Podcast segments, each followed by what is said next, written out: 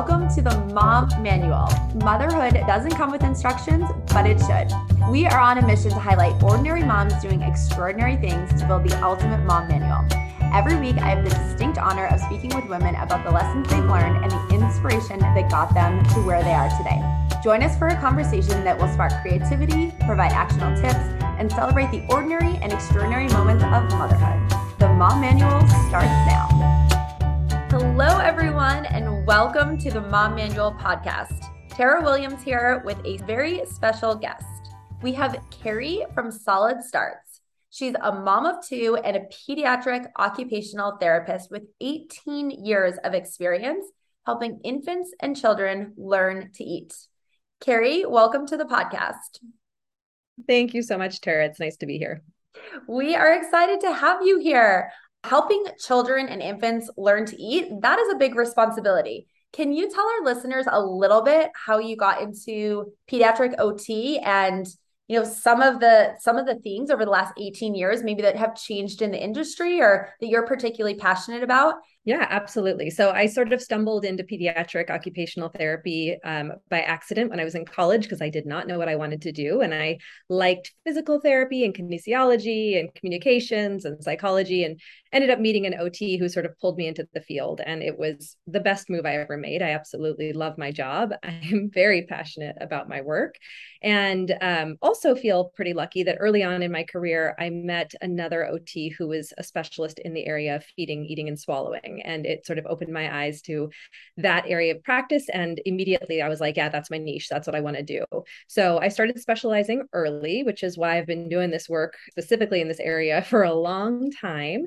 And um, just quickly started building a clientele in within the clinic that I worked at. I really focused on that area and ended up getting extra certifications in the area of eating, eating, and swallowing through the state of California, where I was initially practicing and then eventually nationally, and moved on from there to a large children's hospital and ended up working in the NICU for several years, almost 10 years spent working with really little bitty infants wow. who had difficulty learning to eat and while i was there i became an ibclc as well so i got my my lactation consultant certification and really just started niching down to infants and toddlers and how they learn to eat both um, bottle feeding breastfeeding transitioning to solids and then that early phase of toddler picky eating that sort of leads you into normal more more normalized eating as you get out of those toddler years. So uh, that became my passion and my specialty. I started teaching on the topic about a decade ago and started teaching therapists kind of what i do. And then in the meantime also realized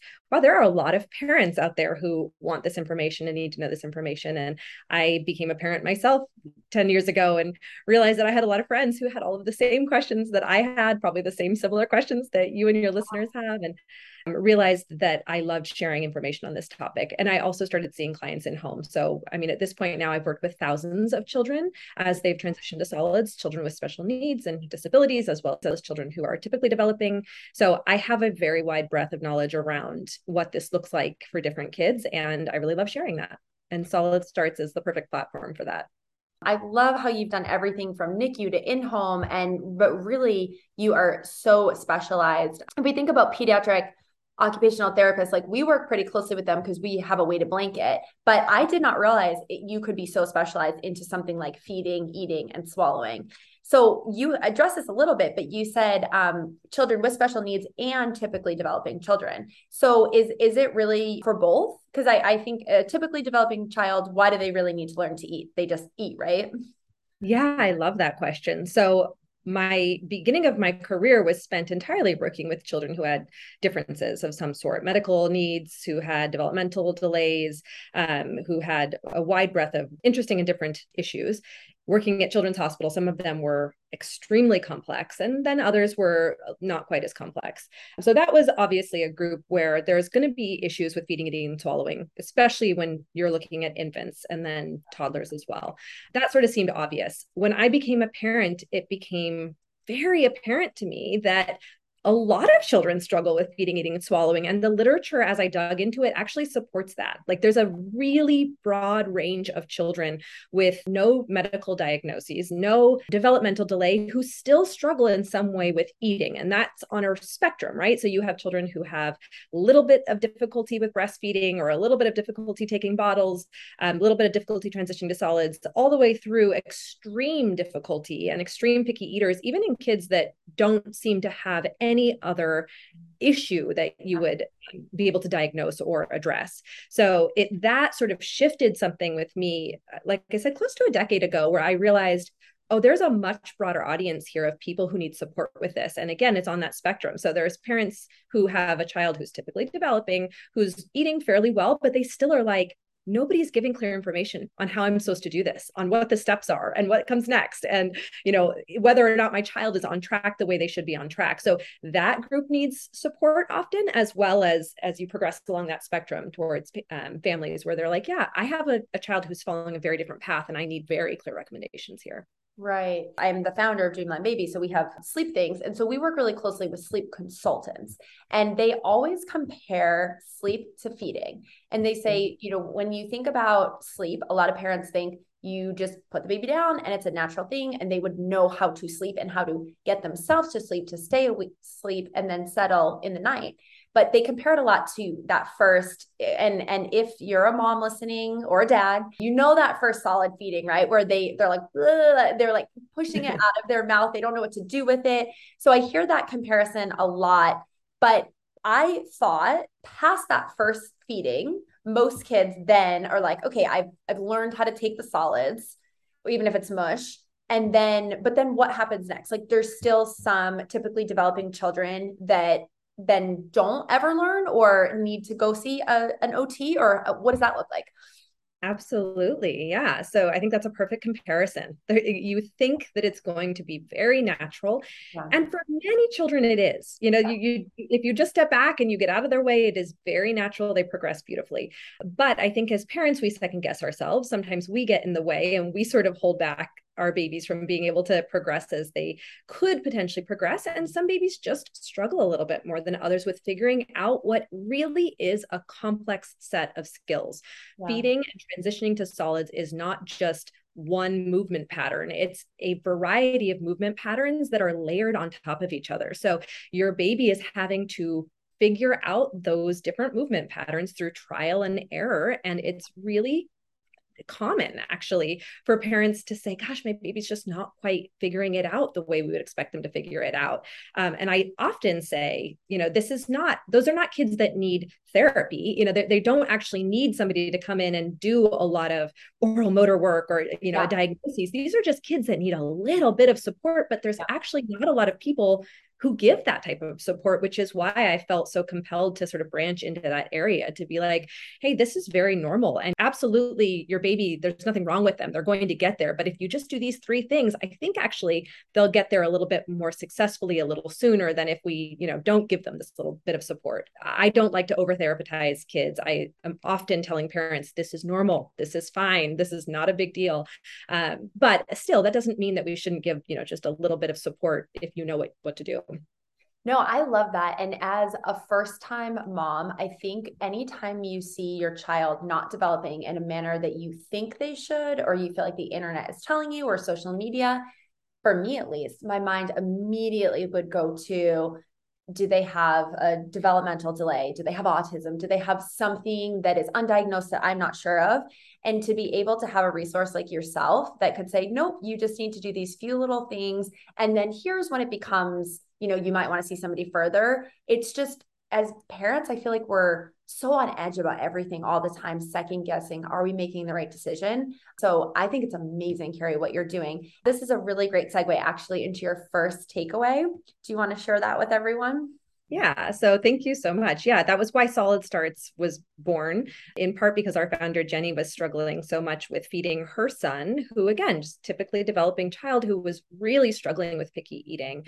And um, as we've built this up, it's been really important for us to reassure parents and to put this information out there so parents do have that sense of instead of feeling completely overwhelmed and scared that their child is struggling, that they have resources that show them, you know, this is normal. You they, they need practice, take time, keep working on this they'll get there um, or that you know actually that does fall outside the realm of of what's typical let's address this yeah. so yeah solid starts is is here for that especially to give parents that support and feel like oh, they know where they can look for valuable, real information. So, Solid Starts is an organization, and our mission is basically to help you introduce real foods to your baby. We want to prevent picky eating in kids, and we really are trying to change the way infants and children are fed.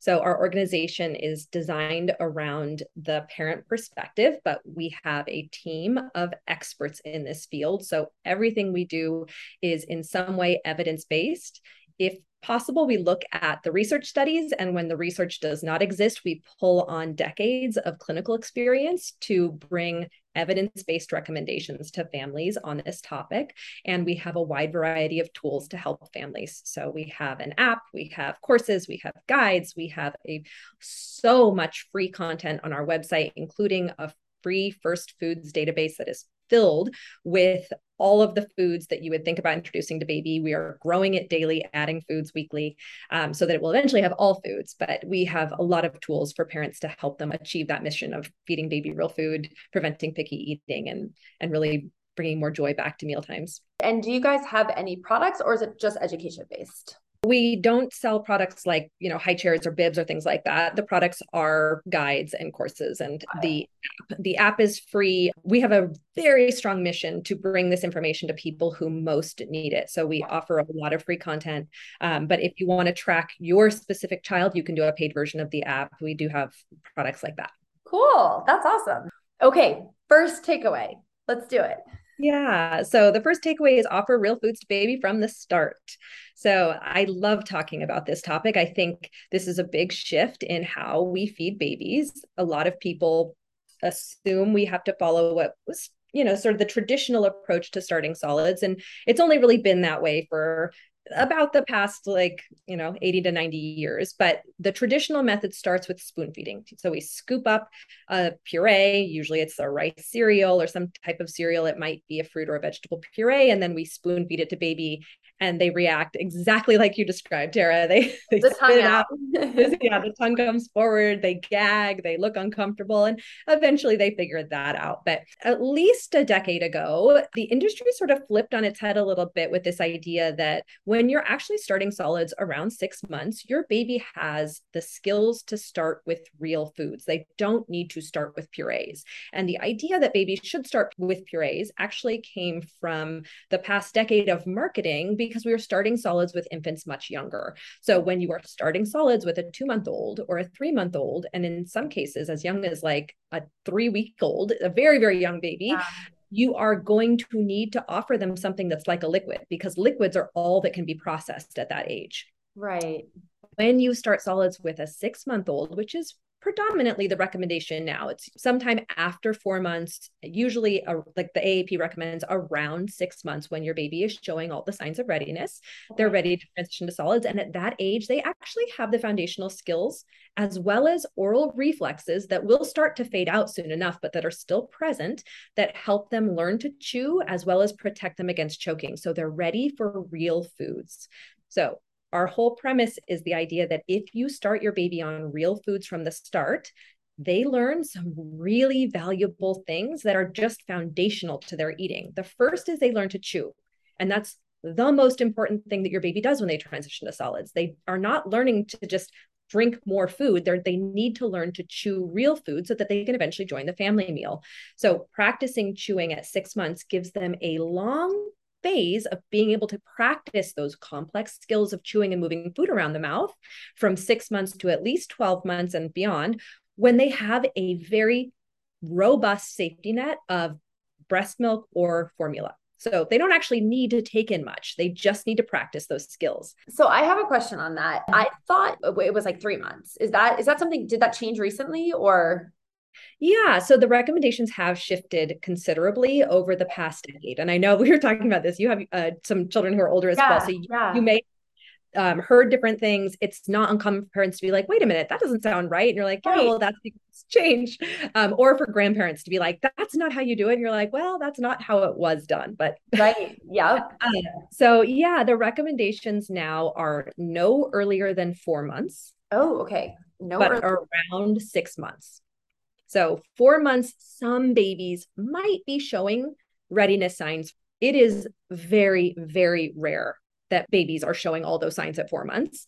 And then the AAP qualifies with around six months is most ideal. So usually you can start looking for those signs around four months. You won't see them until closer to six months. Today's episode was brought to you by Dreamland Baby. I want to introduce you to a product that hundreds of thousands of parents use to help their baby sleep the Dreamland Baby Weighted Sleep Sack. Hi, I'm Tara Williams, host of the Mom Manual and founder of Dreamland Baby. When my son Luke was six months old, he was still waking up every hour and a half. I was completely exhausted, frustrated, and at my wits' end. Sound familiar? My solution to create a gently weighted sleep sack that babies can safely wear to help them feel calm, fall asleep faster, and stay asleep longer.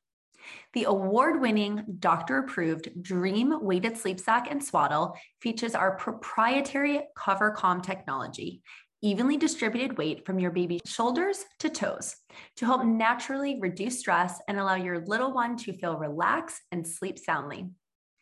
If you're struggling to get your baby to sleep for longer stretches and go down easier, you're not alone. This product was a game changer for my son and can be for your family too.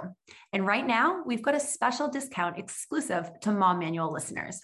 Use code MOMMANUAL15 at checkout to get 15% off site wide. Isn't it time for you to invest in rest? And I think that it's like you learn whatever you're going to learn, you research for your first child, and then typically you just kind of follow through for the others, right? Absolutely, so, yeah you're not like re-looking at well what did the AAP say this month right like now i mean one of the jokes we hear all the time is how did our children ever survive because yeah. it, there's just there's different things that come out and so one of my friends i remember her saying her mom did it for her and she would put a little bit of rice cereal into her baby's bottle when yeah. they were like newborn, like just firstborn. And the idea was that their tummy would be more full, so they would sleep a little bit longer, those durations. Is that a wives' tale or is that a real thing? Is that recommended? that is a wives' tale. And oh, it's, okay. but it's also, I mean, it's a real thing that a lot of people do. And it's a very common grandma recommendation. It's such a common, like, older generation thing to do. Um, the research now is showing because it's it's common enough that it's it's actually been looked at. Um, that's not the most ideal thing to do. There's a few different reasons why that is, but essentially, babies shouldn't be taking food through their bottle. They should be taking their formula. That you don't want to displace nutrients from the formula, and also the the rice cereal introduced that early can lead to some some difficulties in the gut. So you that's not the most ideal thing to do. I love that you said though, like, how did any of us survive? How did our babies survive? Whenever parents hear things like this, I feel like nowadays it like immediately is a gut punch if you've done that. You know, you're like, no, I've ruined my baby. I put cereal in the bottle. Yeah. The reality is we are so resilient all of us are so resilient it's going to be fine. But if you're starting out and you're like should i do that or should i not do that? The reality is the research shows it doesn't actually help babies sleep better and it's it's not the most ideal thing for them. So it's probably best to avoid that. Got it. Okay. Around six months and again some babies as early as four months start to show the foundational readiness signs for solids. And those signs are head and neck and trunk control for sitting that's really important because when the trunk has good control and it can keep an infant's body upright, both um, at the table, but even like just playing, if you give some support to their hips and they can keep their trunk upright and their head upright for the duration of a meal, so around five to 10 minutes is plenty right at first, that shows you that they have enough core stability to support the fine motor muscles in the mouth and throat that are needed for chewing and swallowing foods that also supports the arms and hands. So we think of fine motor movements in the hands or in the fingers oftentimes, which is right. That's correct. There's fine motor movements in the mouth and the throat as well. But your trunk and your strong core muscles support fine motor movements in your hands. So an infant should not only have stability in head, neck, and trunk, but they need to have the mobility in their arms to reach out, grab a toy or grab food, ideally, pick it up and bring it to their own mouth. So if your baby can't bring food to their own mouth and you want to start solids, then yes, purees would be a more reasonable pathway. And so if you're starting as early as four months or even earlier than that historically, you would need to go the puree route. But around six months, most babies have enough stability in their core and enough mobility in their arms to sit up with support, reach out, grab food, and bring it to their mouth. And when that happens, then they have actually all the foundational reflexes to begin practicing chewing real food. You know what I think about immediately? The bumbo seat, and it makes them sit up. And you're like, yeah. oh, he's sitting. So yeah. the bumbo to feed my baby at, you know, three months, I want to say. Yeah. There is no way they were sitting on their own at that time. So they That's really wouldn't have been ready. And then that pincer grasp is really pretty much what you need to be able to grab something. And when does that pincer grasp? That doesn't start about six months, right? I, you were just asking all the right questions. I love it.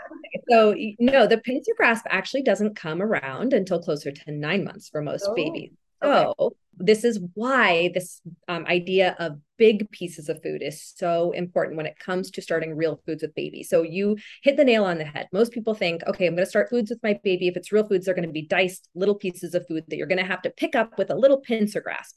The reality is you need baby to be able to pick it up with their whole hand if you're starting around six months. And the only thing that a baby can pick up at that age is something large because they're using a raking grasp. So they use their whole palm and their whole, all, all of their fingers to pick up that food. So it needs to be bigger than their hand. So it sticks up above and below their hand when they pick it up, which completely baffles most people. They're like, you can like, then the baby chokes. What yeah, exactly. That's a very normal next thought. It's that is not correct, but yes, that's where everyone's mind goes. So around nine months, you can start introducing smaller pieces, but around six months, the only thing that baby can pick up independently and bring to their mouth is a larger piece piece of food. So when baby brings that type of food to their mouth, you're right. You worry, wait a minute, my baby doesn't know what they're doing and right. they've never done this before. Won't they choke? Right. So now the next thing to remember is that babies at six months have a set of oral motor mechanisms that help reduce the risk of choking. And those oral mechanisms actually start to fade out as as they hit like eight months and beyond, those mechanisms are slowly starting to fade out, which is why we want to capitalize on introducing baby to these foods around six months. I can't tell you how many people say, Why are we rushing babies? We shouldn't be rushing them. That's too early. The reality is, your baby is going to lose those mechanisms somewhere in that first year. So we're not rushing them, we're just capitalizing on them when they're there. So your baby has, first and foremost, a tongue protrusion pattern. People call it a tongue thrust that is there from early infancy that continues to be there around six months. And if it has the, the reflex has faded away, if the tongue thrust reflex is gone, which a lot of people, if you probably you've heard this, but people will say don't start solids until the tongue thrust reflex is gone. I Usually, know I never heard of the tongue, tongue thrust okay. reflex at all that's fine. Um, that's a myth in my in my book. So the tongue thrust reflex is that forward backwards movement of the tongue pushing things back out of the mouth. And it's why when you feed your six month old that first bite of purees it just comes right back out because there is a reflex that causes baby's tongue to move in that that direction that pattern. That reflex actually starts to fade somewhere between four and six months but your baby has such a strong motor pattern that's left behind that even if the reflex isn't there that's the way they want to move their tongue because it's like this is what i've been doing for a while while. Yeah. So they have that motor pattern left behind, even if they don't have a reflex. So when food goes into the mouth, the baby has a minute where they can feel it, they can taste it, they may even move it a little bit, and then the tongue will push forward and get it back out of their mouth. So that tongue thrust reflex or the tongue protrusion pattern helps keep food very far forward inside baby's mouth. It actually makes it quite difficult for food to move backwards towards the throat, which is important because when a six month old doesn't really know how to break down food, we don't want them to move the food back quickly. We want that food to stay forward. So that's one. They have that, that tongue thrust pattern that's there that will keep food far forward.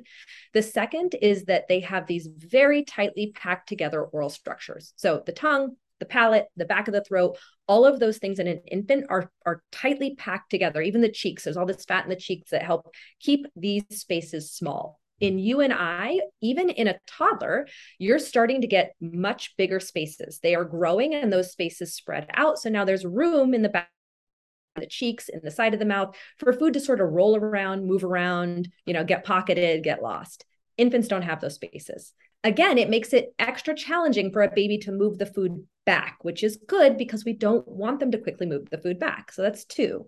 The third, they have a very prominent, strong, and anterior gag reflex. So when I say anterior, the gag reflex is triggered somewhere around the, the middle of the tongue, even a little far forward in most babies. Where we have our gag reflex is at the very back of the tongue. And somewhere between nine to 15 months, that gag reflex is dampening. So it's getting less strong and it's moving back.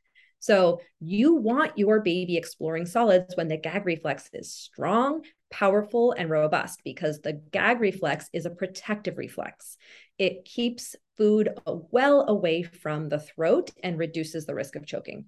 I've never heard this before. Oh, I love that. Great is that i mean who would tell us that? A pediatrician? Or like where would anyone even learn that information? I mean this is why i i was i've been doing this work for a long time and and um, why i jo- joined up with solid starts to sort of amplify these messages. Because i'm like this is oral motor information that i have as a therapist that i'm like once i became a mom i was like everybody should know this this you know like why we all need this information and it's not widely available and yes some pediatricians know this stuff and some pediatricians may share this work but the reality is most pediatricians are not trained on this topic and even if they are, most pediatricians unfortunately don't have the time within their visits to share this level of information. Oh, so interesting. And this is why we do the podcast. so get more information out to everybody. Okay, so then what would an example be? I imagine a baby's holding like a chunk of a chicken breast. Like and they have no teeth at this point pretty much, right? Yeah. So they're holding something in their palm. What would that be? it can be a wide range of food. So a lot of people will be like, okay, what's the best food? And you're like, there are literally hundreds of best foods. Like there are so many different things you could do. But you're right, a chunk of chicken breast, like that sizing would be reasonable. Chicken is a little bit more challenging. So often we think of foods that are softer or foods that you can make soft. So for example, people immediately go to banana or avocado cut into spears or sort of like long strips. You can also do anything like you know zucchini or squash that has been cut into a larger spear or a strip and then roasted or steamed so that they are softened. Mm-hmm. um, i love broccoli. It's a, a big old floret of broccoli that has that big pop of the little tiny leaves or you know flowers on top.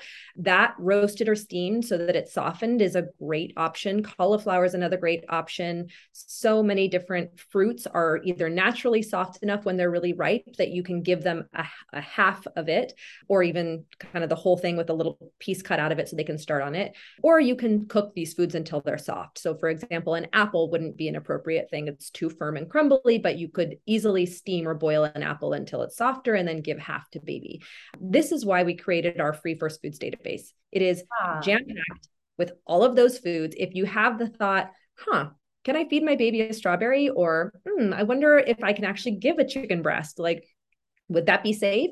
You can go onto our First Foods database. You can also download our app, just called Solid Starts. And that is entirely free and it lists all of these foods. You can look it up and it will give you the background of the food. It will tell you if it's a choking hazard. It will tell you if it is a common allergen and it will show you and tell you how to prepare that food so that your baby can eat it at different ages. So can your baby eat this food at six months? There's there's really only a few that you can't eat at six months and most of them can be modified so that your baby can eat it at six months. And if so you want to know how do i need to modify this food so that my six month old can have it? So. Yeah. Oh my gosh that is such good information. You know the other thing as you were speaking through that when you said strawberries i remember we would buy something that had um almost like a net and you would put the food inside the net and then they just kind of gum on it. Do you recommend those or is that is that kind of taking away from offering the real foods? Yeah, no, there's there's a couple things to think about that. Number one, it that was a therapy tool that became mainstream. So I've seen that guy for a long time, and we used to use it in therapy a lot. Um, number two, you you kind of hit it. It's not necessary. Mm. It is one of those things that actually, um, you know, isn't needed. Your baby has the oral motor reflexes to manage these foods and to get them back out of their mouth. And they are learning even more when they don't have the food contained in a net because food spreads. That's what it does. It's supposed to do that. And your baby needs to learn how to manage that and how to work with that. Yeah. But so you're like you're stifling their progress in a way. Yeah, but I will say, kind of like what we were saying before, Tara, like if it makes your heart feel better yeah. and that feels good to you, it is a hundred percent fine to start with that. It's not going to mm-hmm. harm your baby. And it actually may be a really positive experience for them because they won't gag right off the bat. So there are reasons why you might want to try that right at first and then quickly move away from that to allow them to actually explore real foods. Yeah. Okay. That I mean, that's a good thing. I, I also feel like that's one of those things you get as a first time mom, and then you're like, this is such a mess, and there's no way to really clean these. And then I'm, you know, that it, it becomes not viable pretty quickly. Yeah. That. Awesome. Okay. Do you want to bring us to our second takeaway? Yeah. So, the second takeaway is the idea that you should eat with your baby from the start. So, we often picture our baby sort of in the high chair. Everyone's gathered around with their cameras and we're filming them as they take their first bite and and then we tend to feed babies in that way. You know, it's like, okay, I'm going to put them down for a nap at this time. So I'll offer them some food in their high chair, you know, half an hour before then. And then when they're down for the nap, I'll eat my lunch. Yep. That type of mindset. But the reality is, just like everything else we do, infants learn the most when they see us do it. So when we sit down and we eat with baby, the modeling that is happening there is firing really richly in their brains to build and connect in really important neurons that help them learn how to do this again, complex skill of eating real foods and eventually joining the family meal. Babies are driven to imitate us and to do what we do. So we want to capitalize on that. So rather than your baby eats in the high chair at, you know, this hour and then you shuffle them off to bed and then you you try and scramble in your meal, try when you can to prioritize eating with baby. So whatever you're pulling out for yourself for lunch, share with baby or whatever baby is having if you don't have the capacity and as a full-time working mom. I fully get this. I've been working since my babies were babies since my kids were babies. So i get it. But if you have even a little bit of time and knowing that you have to feed yourself anyways and your baby try to eat together and try whenever possible to share either the same or very similar foods. And this is where whole foods from baby from the start is so important because if you're eating i mean you could be having dinner and it's you know salmon and roasted zucchini and a you know side of rice you don't have to give that all to baby but you could easily give a spear of zucchini to your baby that's been roasted as you're eating the other foods or you might give a bunch of salmon to your baby as they're eating those foods. Again you want to look to see how do i prepare this in a way that's safe for baby but you just want to know that sharing those foods with baby from the start has value and it's important to do that whenever possible. So rather than the way we've sort of like kind of traditionally done. It again which is like okay i got to make something for baby and something for me which actually to me that's that's more time consuming when you're preparing two different meals multiple things one meal for your family. And it again doesn't have to be every meal right at first. It could just be breakfast or it could only be lunch or it could just be dinner because baby is learning. They don't need lots of opportunities at the table at first and that can get overwhelming. You're going to build on that in time. But set it up so that you are actually making it easier on yourself by sharing foods and there's benefit to that yeah that that makes a ton of sense and i'm actually thinking about i i have four kids and my oldest we did a really good job of that and it actually helped me eat healthier because yeah. then i'm not going to be eating i'm not going to feed my six month old junk or processed food right so it came back to these really it was this like beautiful time for me and my husband then we had our second and third within two years, two and a half years, or all three of my kids. So it we became overwhelmed. But my first and second uh, will eat anything. Like they will have salmon and they'll have, you know, all the non-kid stuff. And I really believe it's because that's what we fed them. And then by the time I had my third, it was more he was eating squeezy packs, like the food that's in the squeeze yeah. like on the go or we were getting McDonald's at that. Like it just, it was overwhelming. But he's now seven. He's super picky. Like doesn't want to eat anything like chicken or like anything with texture. He's like, oh, I don't like it. Like he pretty much just wants macaroni and cheese and like a handful of things. Do you yeah. feel like there's a correlation between oh my gosh, now I feel like a bad mom. But, but there's a correlation though, which I mean, is there is there any kind of evidence leaning toward that or yeah, so there is. I, I, do. Yeah, don't feel like a bad mom. That makes a thousand percent sense. The way you know that that's just the reality of parenting, the reality of life. But it, there is a strong correlation between the flavors that you are introduced to early and the foods that we choose to eat later. Those things tend to track based on the research. Yeah. He also as a therapist i have seen in my career and this is not supported strongly by research but this is just evidence based on my clinical experience of working with thousands of babies that those early experiences of learning to chew and break down food are really important to influence what a toddler is willing to eat and we know what toddlers are willing to eat tracks beyond that. So it's sort of like you know not that they have to chew perfectly in infancy to be a great chewer at five like you can build those skills but it's just harder to build those skills in toddlerhood with a toddler who is resistant who didn't build those skills early which again is when people ask me why are we rushing babies? We don't want to rush them. My my answer is always these skills are foundational. They're very important skills. It's not about rushing them but it's giving them the chance to practice them over and over and over again before they hit toddlerhood, which we know is a very resistive, very inflexible, rigid phase. So it's more challenging to build those skills in toddlerhood. And then that will track, that tends to track beyond, like to the five year old, the seven year old, and and beyond. Yeah. Will you bring us to the third takeaway, which I think is a good segue from what I just said? Yeah, no, I love talking about picky eating. So we can definitely talk about that another day. But um, the last one is to avoid pressure. So when we start solids, I think a lot of us imagine our baby just joining the meal quickly and we're going to get them eating foods and get them in the family meal and move on. Or we have this sense of it's really important for them to take in a certain amount because they need these nutrients. Iron is so important, B vitamins are so important. And now is the time to maximize that. We can get ourselves so worked up and anxious that we start pressuring our baby. And when it comes to any developmental skill, but this seems to be especially true for eating, and it's um, this is supported by the research. When we apply pressure, when our babies feel like we are pushing them to do this activity, we're pushing them to eat more than they want, we're pushing them to explore a food that they're not interested in, this will almost always backfire on us. Mm. Pressure leads to less eating, not more eating. And I think anybody who's had a toddler can remember times where you're like, just eat your meal. like, we need to move on. Come on. So it's so common that we do that, that we apply pressure. And it's, you know, when that happens once in a while, that's not a big deal.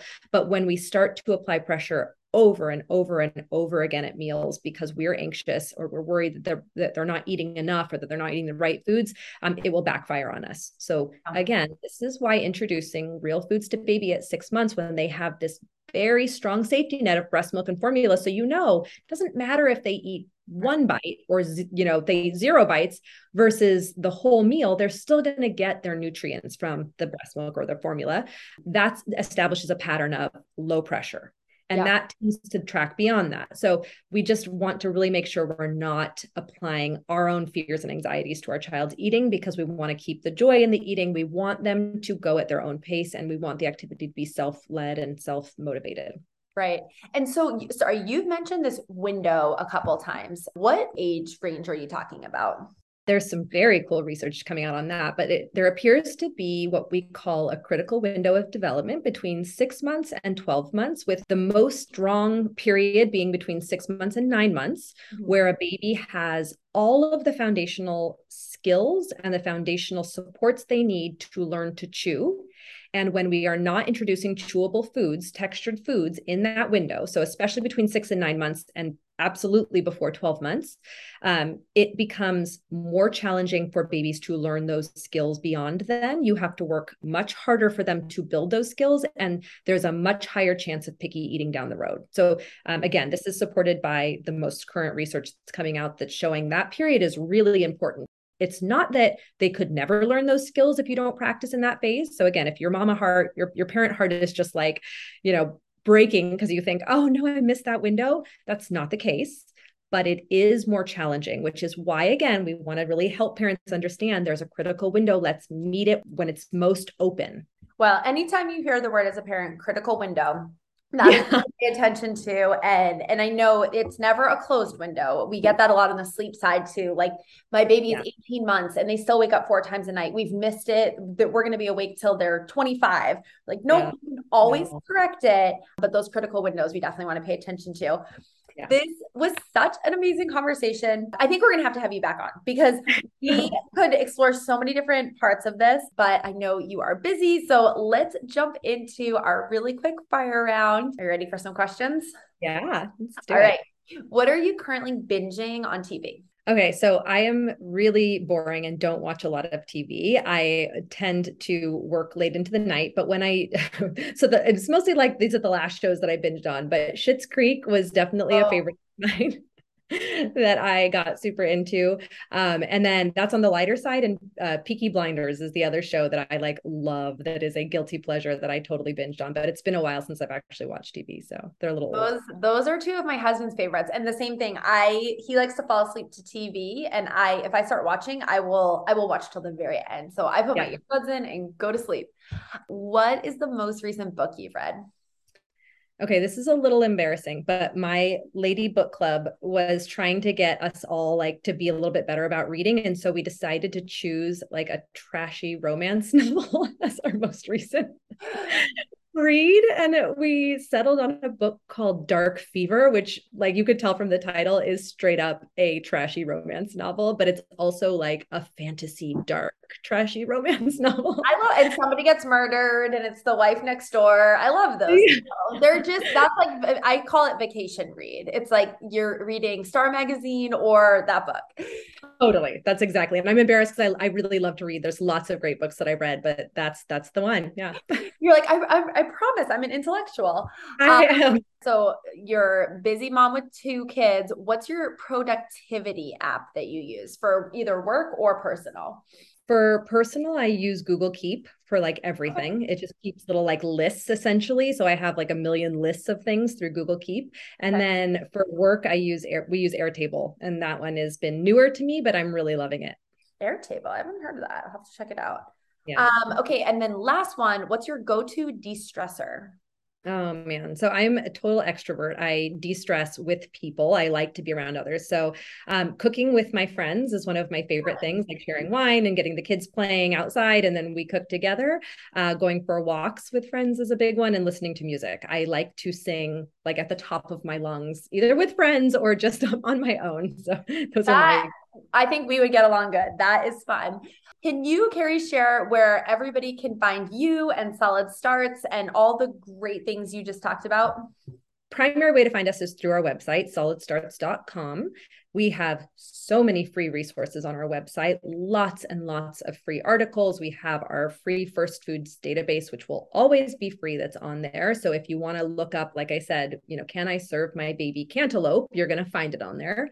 Um, we also have a really strong, very awesome, very frequently updated Instagram page. So you can find us at Solid Starts there. We um, lastly have an app that you can find that is also really helpful. It's um, growing into an extremely popular app because it's such a useful thing, but that's just Solid Starts as the app. Amazing. Thank you so much for sharing all your awesome knowledge today. Have a wonderful day. Yeah, you as well. Thank you. Bye.